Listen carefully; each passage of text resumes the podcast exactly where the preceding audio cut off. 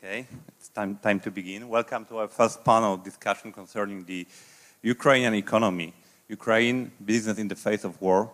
We will discuss more current issues of how Russian unprovoked aggression affected doing business in Ukraine, both in Ukraine and Poland, while the next discussion will, will be uh, about the future, about the libertarian prospects of, of re reconstruction of Ukraine.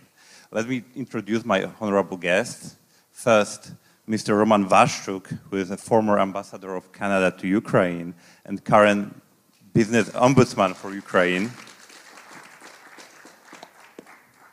Then, Mr. Konstantin Magaletskyi, who is vice president of IT Ukraine Association, and he was also a partner in private equity fund and, and investor both in Poland and Ukraine in IT sector.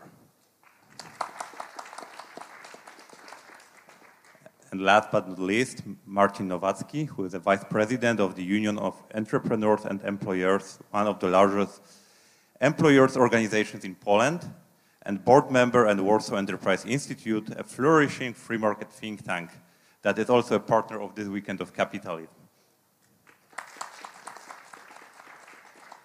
My name is Marcin Zieliński, and I'm chief economist at Civil Development Forum, a think tank found, founded by Leszek Balcerowicz in 2007.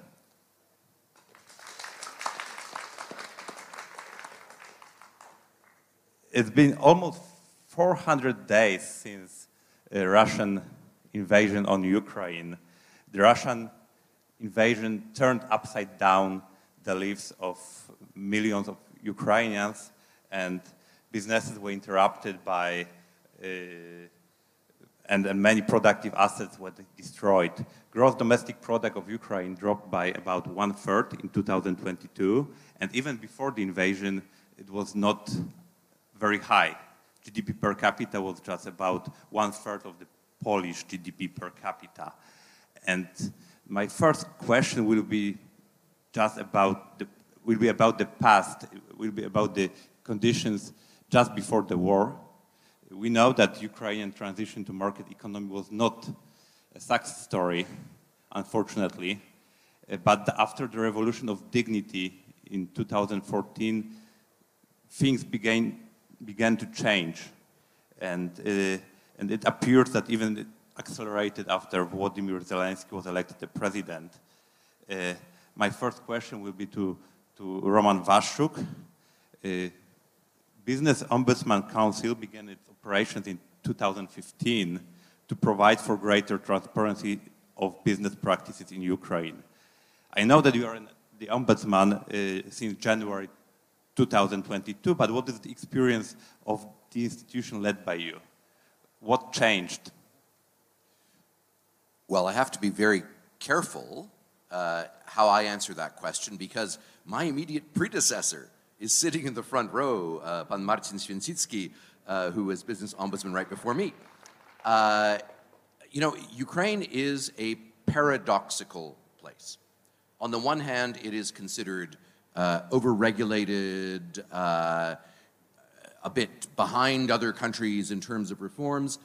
Yet on the other hand, uh, because of the uh, maybe late socialist Poland attitude in, in certain respects. Uh, I'm thinking of the gentleman yesterday who was talking about we could do almost anything as long as the officials were okay with us. Uh, it, part of Ukraine is that attitude has continued to prevail. So uh, you have at the same time a culture of overregulation and at the same time a fairly freewheeling entrepreneurial uh, spirit, uh, especially in micro business and small business. Which are very lightly taxed, not covered by the VAT system, and provide scope for entrepreneurialism and, of course, also for shadow economy uh, evasion. So, uh, but I think we saw some of the classic problems uh, seen before 2014 declining, uh, whereas we saw some new ones appearing. Uh, some of the, uh, the classic problems of corporate raiding. You know, one evening you're the owner, the next morning some obscure notary has uh, signed your company over to somebody else. Uh, that was on the decline as both the Ministry of Justice and other authorities uh, tried to clamp down on these practices. But with, for example, the introduction of an automated VAT system, refund system, and then also a monitoring system, depending on who was in charge of the tax authority, we saw more and more problems pile up, especially for small and, uh, and medium business. Uh, our success rate in solving individual cases, about 68, 70%, depending on the quarter. Uh, so the, the, we don't have enforcement powers, but we have transparency powers and to some extent name and shame powers. And that, in it, just over two thirds of cases, works. Thank you. Konstantin, uh, you are from the IT sector, and it may be surprising for many, but Ukrainian IT sector was thriving before the war. It generated about 4% of GDP in 2021, and it, is, and it, it had huge prospects for growth. What were the main factors ac accounting for it? Thank you for the question. So yes, uh, first of all, for last year, uh, IT industry was probably the only one which continued to grow, and the growth was by some estimates around 10% in dollar terms year on year.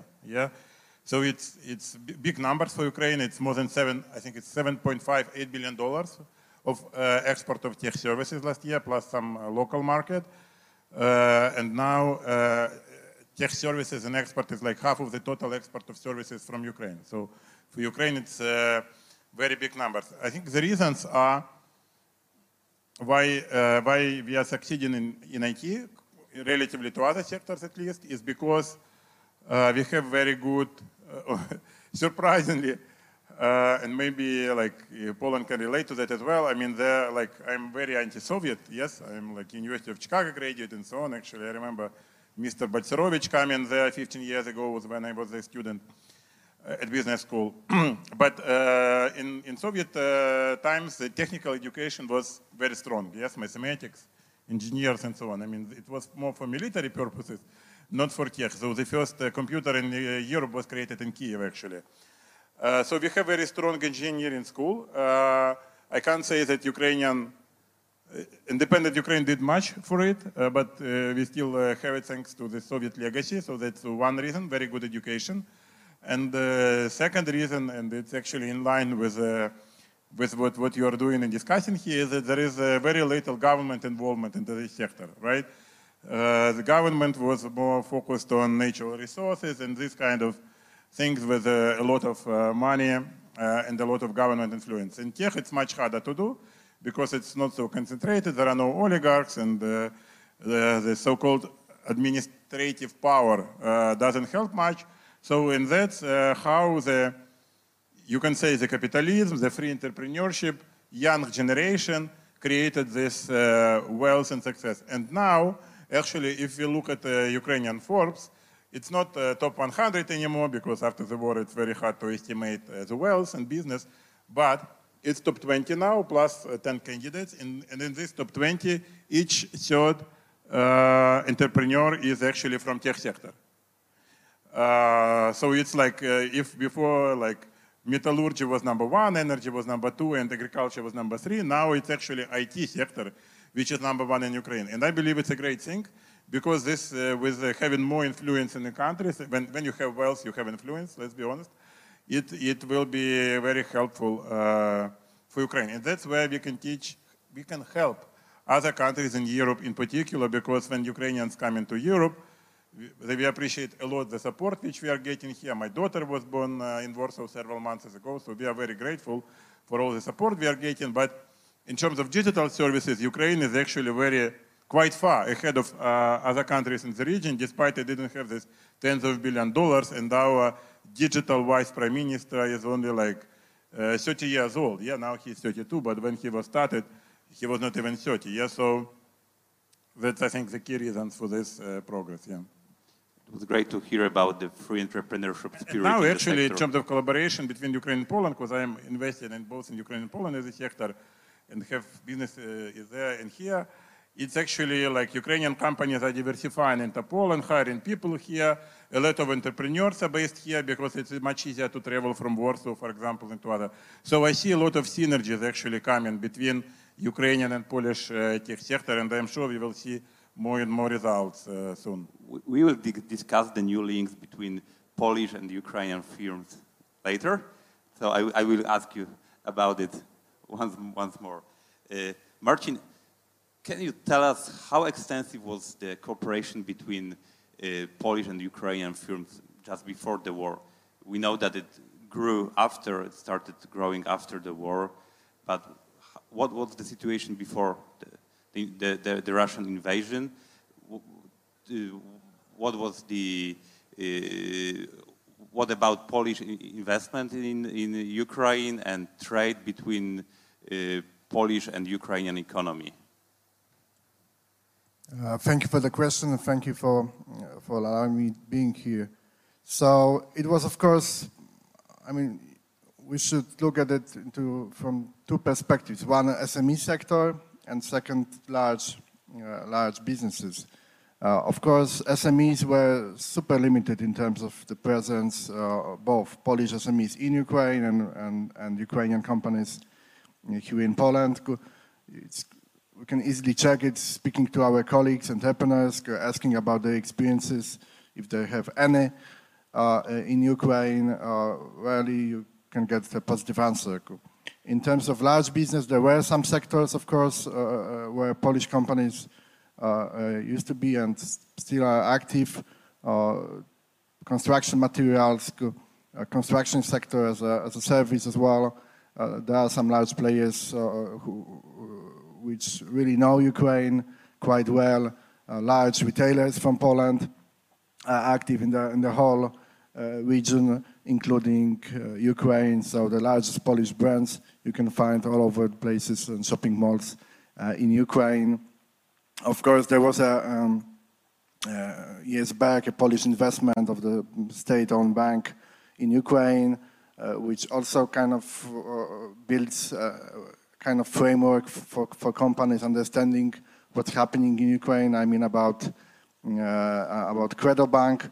Uh, so there are actions, activities. There, there are a number of uh, like high-profile individuals who are, who used to uh, to be involved or still are involved in those kind of concentrated sectors uh, in Ukraine. So th- there is a relationship, uh, especially in terms of specific sectors uh, and understanding, uh, but it wasn't a kind of large-scale uh, activity or operations.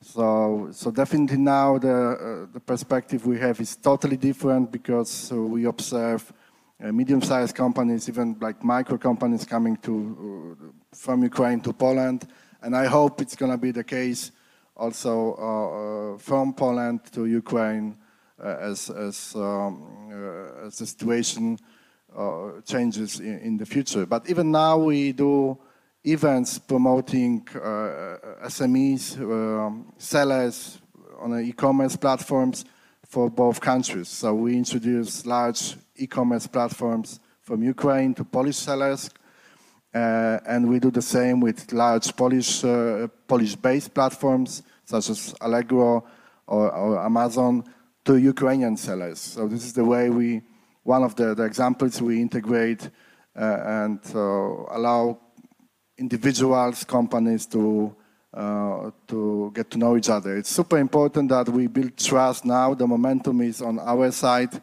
I mean, on our Polish-Ukrainian side, uh, uh, to, to build business trust, to to have uh, kind of the knowledge how things move in both countries. Uh, for now, of course, the interest is on the Polish market, uh, somehow to mitigate the, the economic downturn uh, of Ukraine. That's natural process. Even a small company in Ukraine must internationalize right now uh, in a way to sustain and kind of, uh, you know, go forward with, with their activity.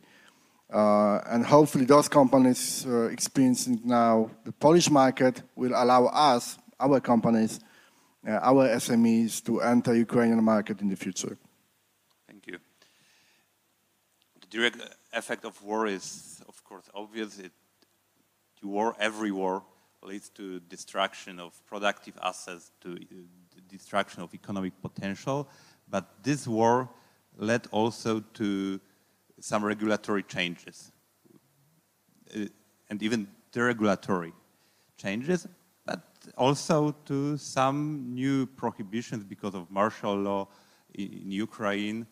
And my next question will be about those new regulations and deregulations. Which new piece of legislation do you find the most beneficial for business and which most harmful? Konstantin. Well, I think I'm here the least involved uh, in the legislation among all speakers, but I think like the most important, uh, uh, my, my, wife actually used to be deputy minister on Euro integration uh, in Ukraine after Revolution of Dignity, and she uh, and she and the team back then, they actually did a great job in terms of signing free trade agreement with Poland uh, and the European Union in particular. Yeah, so I think that additional agreements which we had recently on these topics and the simplified transit, if I call it correctly, which was done last year, I think that's the most important uh, thing which is uh, which is uh, happening now. And actually it works, and actually would like to thank Martin and the PP for their support what they're doing, because if we speak with numbers, and that's always the best indicator, Poland became last year the largest partner of Ukraine, right? Before it was China. So it's a remarkable and uh, change with a lot of positive signs. Yeah, unfortunately for not very fortunate reasons.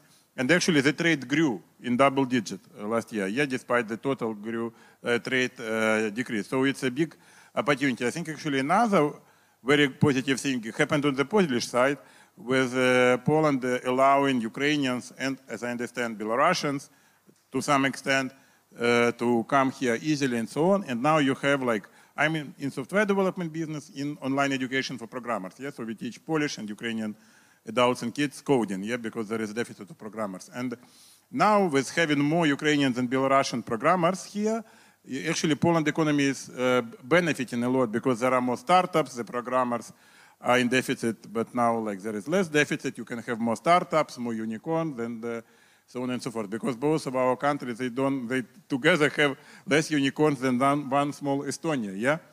Actually, not much more than even Belarus. So I think there is like a lot of improvement which should be done in this regard. Thank you. Roman, uh, for example, I, I, I read that some problem of, for Ukrainian firms uh, that started or moved their business to Poland was the uh, moratorium on cross-border foreign currency payments introduced by National Bank of Ukraine.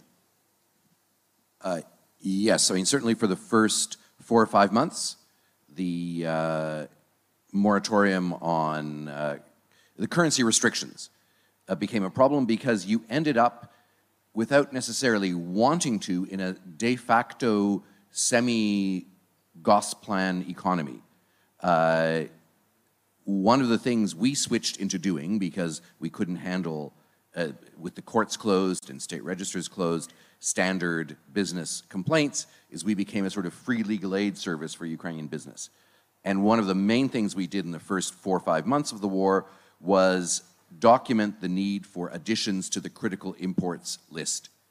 Because what seemed critical on the 25th of February was very soon outdated. Take as an example, you know, let's say fuel is essential on the 25th, but by late March, you realize you need tractor parts, otherwise there will be no spring sowing. Uh, so, I mean, it is a good thing that thanks to more solid EU, US, and now IMF backing, uh, the currency restrictions have been, uh, have been lowered uh, allowing business to make more of its own sensible decisions and not, re not rely on the cabinet of ministers to think what particular small item is necessary for the continued operation of the national economy. Uh, so that, that is important. But I, I'd like to maybe just pick up on the sort of forced globalization or Europeanization of Ukrainian business. Uh, this is important. And for that business, Poland is the number one platform. If, if you just want to take a walk on Nowy Swiat, on one block you will see Lviv Croissant, you will see Piana Vishnya, and you will see Czarnomorka. So basically, Black Sea business, Western Ukrainian business, all on one block. Uh, and that's also true of manufacturing companies and others, because I think one, one of the things, apart from IT, Ukraine actually has developed quietly uh, something that I think that is similar to Poland, which is these sort of hidden champions uh, in manufacturing. There's a company in Lutsk that I think provides 20 or 30 percent of Europe's supermarket refrigeration equipment. Uh, so these people have been looking at let's put a let's put a uh, uh, a warehouse into Poland. Let's put a, an assembly plant into Poland. Uh, so what potentially you're looking at is a socio-economically integrated Polish-Ukrainian space. Uh, and the social rights that have been granted to Ukrainians in Poland have been reciprocated by the Ukrainian parliament. For Poles, naturally, not a huge number of people are streaming across the border to take advantage of them now. But for the reconstruction period, that is a comparative advantage for Poland and citizens of Poland, even compared to other EU countries. If I may quickly comment uh, to relate to this uh, Bitcoin uh, topic here, and I'm not a crypto guy, but actually USDT uh, is uh, very popular uh, in Ukraine as it comes to this all this. We, we can argue it's a good bad thing or no, not good thing, but USDT is very popular in terms of helping Ukrainian businesses in this situation with the currency restrictions. Yeah. Thank you. Marcin, what is the Polish perspective on, on regulations and deregulations after the, the Russian invasion on Ukraine? So I would mention two moves, one at the Polish domestic level, second at the European level. So uh, in Poland, of course, it was critical to, uh, to, to open our market uh, for Ukrainians, uh, not just to freely enter the country, as it was the case, it is the case for, for, the, mm, for the EU, but also to allow them freely uh, open and run uh, businesses. So Ukrainian citizens can come and easily, basically on the like day one, register the business, regardless of the kind of for, legal format. Uh, you, you, can simply uh, do it. And this decision was, uh, was really, really important. you can see uh, how fruitful uh, it was for, for Ukrainian uh, entrepreneurs. Second, it was a decision from May last year, 2022, mm, and the decision of, of actually of the European Council to open the single market uh, for Ukrainian uh, companies. And that decision, of course, um, kind, it was the, I think, first decision ever of, the, of that kind where we basically uh, we, get we got rid of uh, all tariffs and quotas uh, for products from, from Ukraine. Of course, the liberalization of, of both markets was a process before. It was happening, so there were some, the whole list of products without tariffs uh, uh, entering uh, uh single market. Uh, but there were quotas. There were quotas for services, like the transport sector. Uh, there was also a decision last year, it was even early in May, to, to, to get rid of the quotas for the transport sector. It was prolonged actually last week. and we are about, we're discussing now in, in, Brussels the prolongation of the of the uh, uh, single market openness to, to, Ukrainians. The decision was made just for one year, till early June 2023. So we need to to uh, make this decision, decision quite uh, quite soon. I think as long as the war continues, there is a consensus uh, in Brussels at member states level that uh, it will be it will be kept. It doesn't mean that Ukrainian products can uh, just easily, totally freely enter the, the single market. Uh, of course, they still need to meet uh, European standards and, and certificates. Uh, so this is happening. This is also a strong role of Poland, of, of our, our institutes, our businesses, to provide the, the service assistance in terms of getting those uh, certificates and, and standards uh, approvals. So that's one. But they do not need to meet those requirements in terms of uh, production mm, capacity in Ukraine. So there's nothing like the check from the European side to, to see what's the production uh, uh, format standard uh, in Ukraine. So we just needed the final product. It even refers to animals and the food sector.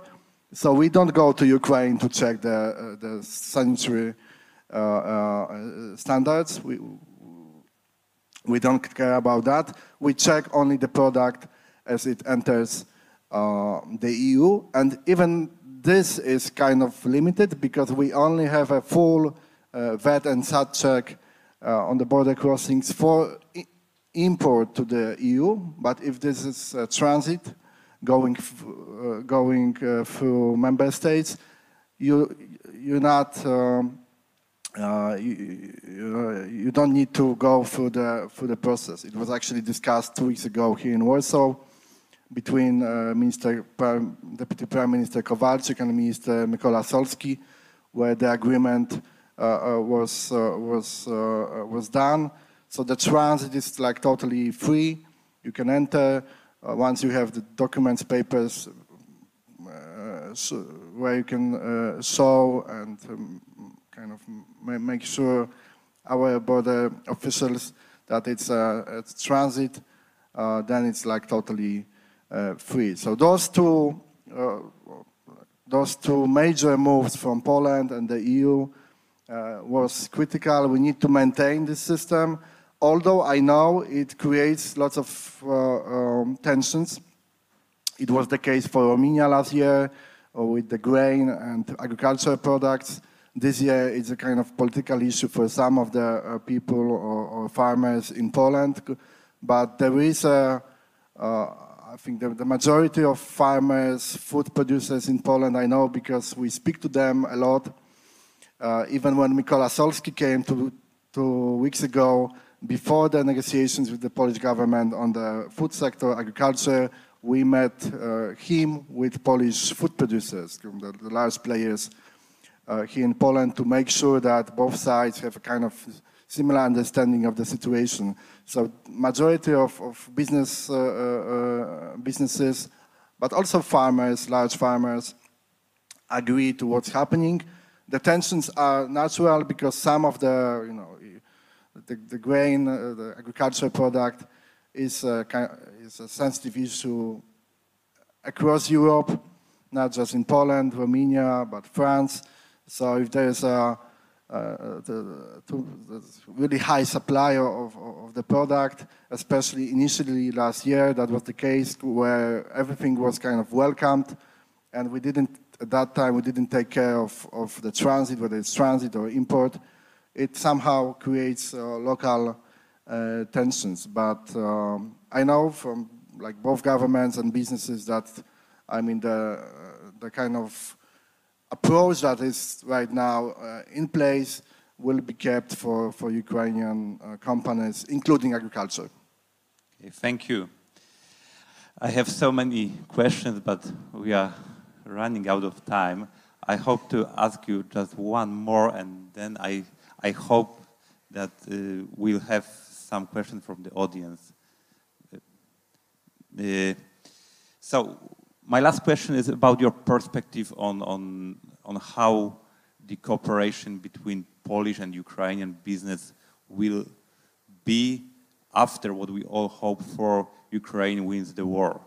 Will Poland, will Polish business help in uh, rebuilding Ukraine and will Ukrainian firms expand to EU with the aid of their Polish contractors? what can be done to, to foster the cooperation? Marcin. Uh, so first of all, I'd like to stress that from my perspective, but also my colleagues here in Poland and Ukraine, the, the process of reconstruction of Ukraine takes place right now. It's happening. I mean, you, you, can, you can visit uh, every single oblast in Ukraine uh, uh, and you see like roads, bridges, buildings under construction. It's happening. Of course, it is limited. Uh, it is limited, but there is lots of movement. that's that's one. Second is that uh, right now, of course, the focus of Ukrainian businesses is mostly on the single market and Poland as the kind of uh, gateway to, to enter the single market. Uh, but there is lots of uh, cooperation. We have like dozens, like 50 plus companies right now served by our team. We have established Business for Ukraine Center within ZPP with five uh, staff members fully deployed to serve Ukrainian companies. But it means uh, uh, we basically facilitate the partnership, cooperation, logistics uh, here in Poland, but also like you know, moving goods from, from Ukraine, transit, transit uh, via Poland, uh, engaging with Polish harbors, we allow Ukrainian companies to, to enter Polish retailers. Yesterday there was uh, an exhibition of uh, Lviv fashion designers here in Warsaw. They presented themselves to the Polish uh, uh, uh boutique retailers and, and, uh, and, and fashion, fashion shopping sector. So it's happening like a lot. And, um, and our perspective is that this, those partnerships will end up in a similar kind of setup operating uh, later on in, in Ukraine. So I, when I see two, three companies, Polish, Ukrainian, even international companies, uh, uh, with a partnership here in Warsaw, Krakow, uh, other location, I'm pretty sure that those partnerships will work out in Ukraine uh, uh, in, in, the future. There are construction companies, Polish construction companies, looking at uh, specific contracts right now in, in Ukraine. Of course, we, we won't enter now with like full operations with, with our employees. Uh, but we just had a meeting last uh, week about few buildings that must be renovated right now in, uh, uh in um, and there are Polish companies willing to enter those bids. I mean, they, are, they want to, to become uh, general contractors, of course, to deliver the service in cooperation with, with local uh, companies, with Ukrainian companies. There are Japanese, Korean companies, engineering companies coming to us uh, to uh, asking for uh, the kind of finding a proper partner in Ukraine for them in order to uh, to enter the construction process. So the, I think kind of the, uh, the ecosystem we're building now in terms of business to business mm, cooperation uh, is critical to be effective, uh, efficient from also Polish perspective uh, uh, later on in Ukraine. Thank you. Konstantin. It will be very short as we're running out of time. so I think in tech, the integration and cooperation is already happening on the both sides. Uh, so I think it's clear here and the synergies are obvious. I'm also working on launching Ukraine uh, Green, Green Ukraine Recovery Fund. And uh, I believe there is a very big potential in terms of Ukrainian recovery for Polish business because uh, Ukraine as a candidate to European Union has a lot to learn from Poland in terms of getting access to this money and to deploying this money. Yeah, Ukrainians don't have such experience and it's actually really, it's, it's not an easy thing, yes? Uh, so I think like one of the biggest areas in terms of potential is uh, actually in partnering Ukrainian and Polish companies in terms of getting European money for, for Ukrainian candidate uh, status, yes, and accession to European Union and deploying this money for, uh, for the recovery of Ukraine. Okay, uh, and thank you. And Roman, what is your perspective? Well, I think uh, the rebuilding of Ukraine, which is already starting now, will be Europe's and maybe the world's biggest construction site uh, for the next 10, 15 years. And uh, Poland is right next to it. For the millions of Ukrainians who've been in Poland, for them, Europe or the EU is Poland. So they're familiar with Polish ways, they have become familiar uh, with Polish ways of doing things, usually good, sometimes problematic, uh, familiar with Polish brands, uh, familiar with, and share a similar mentality. Uh, so again, I think that is a comparative advantage uh, for the future. And I, I know there is a paranoia here in Poland that you know we're gonna we've done everything, and then the Germans will come and they will take over all of Reconstruction, and we'll be left sitting, crying, looking at all of this. Uh, you control the transit routes, for one thing. Uh, but the other thing is the goodwill that Poland has generated extends into the business community and it extends into the general population.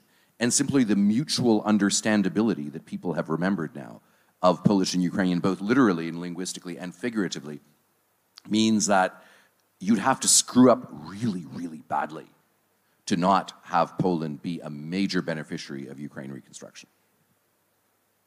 Thank you. Do we have any questions from the audience? I think that we can have two questions. Thank you. So uh, my question would be about uh, you know the the problem that has been uh, for for a long time about corruption, right? The, the, the, the thing that we had in the 90s in Poland, right? So what do you think is the trajectory about this? How, to, how is the war affecting this trajectory and what's realistic? Uh, where is it possible that Ukraine will, will end up in terms of corruption, for example, like 15 years? Okay, Konstantin? Uh, yes, uh, obviously, like uh, we, as many countries in the world, have a problem with corruption, yes, and unfortunately, uh, for a reason, yeah. But I think it's important to distinct, to distinct, and I'm not denying that there is a quite a high corruption still, but it's also important to understand that uh, there is like uh, Russian propaganda behind, sometimes, not sometimes, but quite often, uh, behind some scandals which we have in Ukraine. Like, for example, if like, should we think like about this Ukrainian corruption one year before the war? Yeah, Ukraine was often portrayed as a failed state, corruption everywhere, and so on and so forth. Yeah, but let's look now one year past the war. Yeah, military of Ukraine is successful. Yes, it's it's not ideal. Yes, and uh, mistakes we made, but all in all, it's successful and well beyond expectations. Right? Should we have had corrupted military forces, we wouldn't be where we are now. I think it's clear. Yeah. Then let's look at energy sector, which is heavily government regulated uh, nuclear power is like half of Ukrainian electricity. It's also controlled by the government and so on and so forth. Yes. Despite all the bombings and so on, there was recently an article in Economist, and everyone knows that even without this article, that Ukrainian energy sector managed to succeed and go through the war successfully despite heavy bombings by Russia, right? In California, the richest state in the world, I mean, they have power disruptions without any war, yeah? Uh, and they can't do much about it. The situation is getting only worse. So what I'm saying is that there are a lot of problems in terms of corruption, but they are often exaggerated, and not just by Russians, but Ukrainians themselves, right? At the same time, we see that a lot of arrests were done recently in Ukraine and so on. There are different opinions whether some of them were fair or it's more like a political attack, but there is a progress. And the most important thing that Ukrainians' tolerance for corruption after this war is zero. Yeah, if like someone is getting caught with corruption and there is evidence like uh, people want uh, justice, yeah? And if you, they don't get justice, uh, no one wants to mess with Ukrainians now, yeah? I mean, uh, the civil society, the people who were fighting, who lost their friends, uh, and so on. So I think this pressure from the people will be so strong that in the long run and in the short run, in the mid run, we will do a lot of progress in this I, regard. I think there is a strong civil society in Ukraine. Absolutely, yeah. And now it will be even stronger, yeah, after the war. Yeah, and there were uh, some vice ministers dismissed in January, and it was due to due to I think yes, due, absolutely. Due like society. when some scandal, there were several scandals uh, recently, and each one is uh, uh finished at least with uh, with uh, losing the position of the government, yeah, and criminal cases and so on, for sure. And that's actually also because what you mentioned, strong civil society and zero tolerance for corruption and it's impossible that there you have a public scandal and someone stated the position. This is impossible now. Thank you. I, I can't intervene into like Ukrainian uh, policies, uh, but uh, let me share what is my message at the European level because that issue is uh, heavily discussed and raised by an individual, business, member states even. Uh, so I think it's like fighting corruption is a process. We, we know it from the, because of, of, our experiences here in Poland. Mm, uh, and uh, it should be also kind of a, a cause for us to, to motiv motivate ourselves, to motiv motivate the EU, Ukrainian government, Ukrainian people, uh, uh, to somehow go forward with the integration process. It cannot be, it cannot be an, ex, an, an obstacle to, to open negotiations and start the integration process. Even look at uh, member states entering the EU, you know, in the 80s, uh, they were not free of, of corruption. Look at member states entering the EU in 2007. Up until now, they struggle with number of uh, uh, issues and political stability. Uh, we also struggle sometimes. From time to time, there are, there are issues. So uh, that I think the momentum is here. We should use corruption also, also as the way to somehow push our colleagues, other member states, uh, uh, uh, for integration. And this is critical. We need to use the momentum of, of the war to open negotiations with Ukraine because corruption is one of the issues raised by some member states uh, which are, for now at least, uh, opposing this, this process to uh, this decision to happen. And we should have a totally different uh, uh, approach to, to, to, the problem. Thank you, Roman. I would agree that uh, essentially Ukraine needs positive incentives to continue making progress. I think what we've seen in the Western Balkans is that if you're kept forever in the waiting room, uh, then sort of social pathologies multiply. Uh, Ukraine's internal motivation, and Konstantin talked about this, uh, people coming back from the front don't want to see corruption, uh, and the external impulse of integration, and the need to meet corporate partners' integrity requirements, uh, whether it's Polish companies, other European companies, international companies, and the expectations of the international financial institutions for the reconstruction process, all of these can be game changers in, uh, uh, in moving Ukraine forward. Uh, I'd mention, of course, that uh, a lot of what passes or is considered corruption in Ukraine is actually sort of on the edge business practices in other countries. Uh, it, campaigning against corruption in Ukraine has been so intense that uh, you know practices that prevail in North America, uh, somebody's relative is on some board, etc., uh, in Ukraine are immediately lumped into the corruption category. Uh, so there's, a, there's a sense in which Ukraine is a victim of its own zeal in creating public institutions and NGOs that spend all their time ensuring that every foreigner thinks about the word corruption when they think about Ukraine. There's a lot more to the country than that. Thank you. Okay, just one but very quick question. Um, uh, my question is to uh, our Polish colleague. Um, Ukraine is uh, trying to um, to get closer to Europe as soon as possible to to get membership. Uh, what uh, should Ukraine be ready? Three most important things uh, on the path to to join in European Union from your Polish experience. And for Ukrainian colleagues, um, what do you think the Ukraine needs the most today to actually uh, speed up that uh, process uh, from the Western community and internally? Just one minute for everybody for the answer. Wow, that's a, that's a hard one. Uh, so I think uh, right now we need uh, another significant political decision. uh, we understand, I mean, I fully understand that the war continues. Your efforts are mainly, uh, you know, on, on the issue of fighting the, uh, the invader. Uh, but uh, the integration process is kind of aside, it's happening.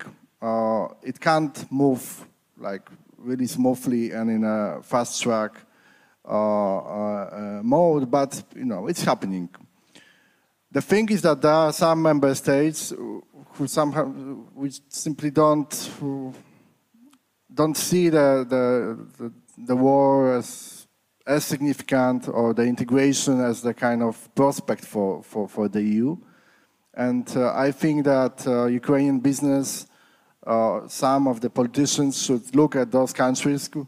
I don't want to list them, but it's kind of uh, uh, easy to, to realize what countries are not uh, looking at Central Eastern Europe as a major political issue. And uh, we need to start lobbying right now in coming weeks, months, uh, uh, to make it happen. It's gonna, there's gonna be a, a, in a couple of months, the second, the third report of the EU integration process. The last one was um, early March uh, on Ukraine, so you can go very detailed and see what's the what's the progress, uh, what's lacking. That, that's one. But the decision of about opening negotiations with the EU will be at the council level. So member states must decide and be coherent on on that. So I think as you did a tremendous campaign last year about the, the candidate status, uh, it was seen, I mean, there were, uh, it was difficult in Brussels, in other capitals, to, to say uh, that I oppose this, um, the, the, the, member, the candidate status for, for Ukraine or, or for Moldova. It was politically uh, incorrect. And I think we need to do the same in terms of opening negotiations, because if we don't do it now during the war, it's going to be super hard once the war stops. Because of those member, those list of this list of member states uh, that don't sim simply don't see that the enlargement should take place uh, uh, here in the in the region. Uh, I think that's number one issue for all of us, including business, to go and and discuss the, the issue with, with our colleagues. The good thing is that as you have the access to the single market, we can easily show, perhaps the, Uh, uh, I would just exclude the agriculture sector, but we can easily show to our colleagues, to, to individuals, businesses in Europe, that it is not harmful for them in terms of competitive uh, position, um, they, they were used to be always afraid of a large country entering the EU, the single market. I mean, it has happened, and nothing really. Marcin, I am afraid that I have to interrupt you. Uh, we are out of time, and I think our Ukrainian colleagues wish to answer to just just two minutes. Half a minute. The biggest uh, thing which we need now from the West, in my view, is that uh, the most now everything, now all money goes to the government and public sector. This proportion should change. Private uh, sector should start getting some support as well, because in the long term, the success of Ukraine fully depends from the private sector, and now it gets very little support and attention. And uh, now I'll contradict my, myself somewhat, uh, but what Ukraine needs to do, to do is to ensure that formal and informal governance are aligned so that the person who's supposed to be doing a job, like Minister of the Economy, is the person who decides on the economy and not somebody in another office who influences the economy more than others. So align those two and your conversations with other countries will go a lot easier. Thank you. I, I, I encourage all of you to ask the questions to our speakers just after the, our discussion uh, in the hall for example, and now I invite you to, to the next uh, speech on good coffee and good capitalism. Thank you very much.